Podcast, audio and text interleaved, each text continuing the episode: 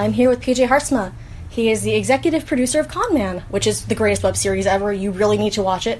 It's at Comic-Con H Q. Season two just came out on iTunes. Oh. Yeah, you can get it on iTunes, Amazon Prime. You can watch it on PlayStation. It's everywhere. How did everything come together for Con Man? When Alan was writing his version, because Nathan and Alan had originally started to do something together, but they went in different directions. Alan, Nathan wanted more of a movie, Alan wanted more of a, a series, and Alan, while he was writing it, asked, you know, can I use the Softwire as our Firefly, you know, the world of Softwire? You like the aliens in the world and everything's done. I'm like, yeah, absolutely. Didn't think anything was going to come of it. And then he asked me to come on board and produce the thing. And I said, sure. And then we did the traditional studio route. The people that we were going to, the studios and the production companies, didn't really get it. We knew we were in trouble. And then we were going to go do a deal with a with a big studio. And uh, we weren't happy. And, and Alan wasn't happy. And I could see it in his face. And uh, we had a stop sign. And I said, you know, we could crowdfund this.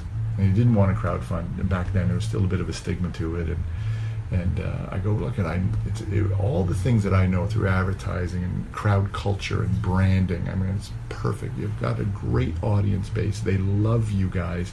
They want to see you together on a spaceship. They hate that your show got canceled.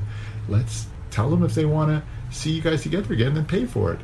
And he said, you can do this? And I said, yes. And then we turned the car around, and a month later, we'd raised three point two million dollars. That must have surprised you. You know, the, I've known the Firefly fans for so long now, and every one of them, everyone that I've met, they're amazing. And all the different Browncoat Society, it's, it's truly a unique fan base. Even Indiegogo, when they were having some problems with the, uh, because we basically broke their, their website with how many people we had coming at it and the changes and stuff that we needed. And the guy from Indiegogo said, man, that's the nicest fan base we've ever worked with. So it was good. Is there any update on season three? I know you'd mentioned that there was something. Well, I was talking to Alan this morning, and we've been dying to announce it, but we can't.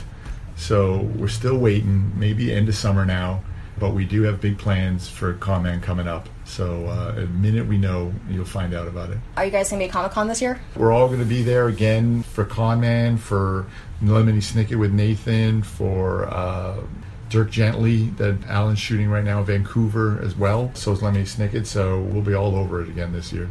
I'm not going to have a Con Man booth. Last year they gave us a booth and we were stuck behind a pillar between another pillar, and I'm like, I don't want, oh. I don't want to go there again. It's meant to go and see people and go to panels, and now it's all off-site too, so everybody has all these off-site venues that you go and do taping, so it's a lot of work, but we'll be there.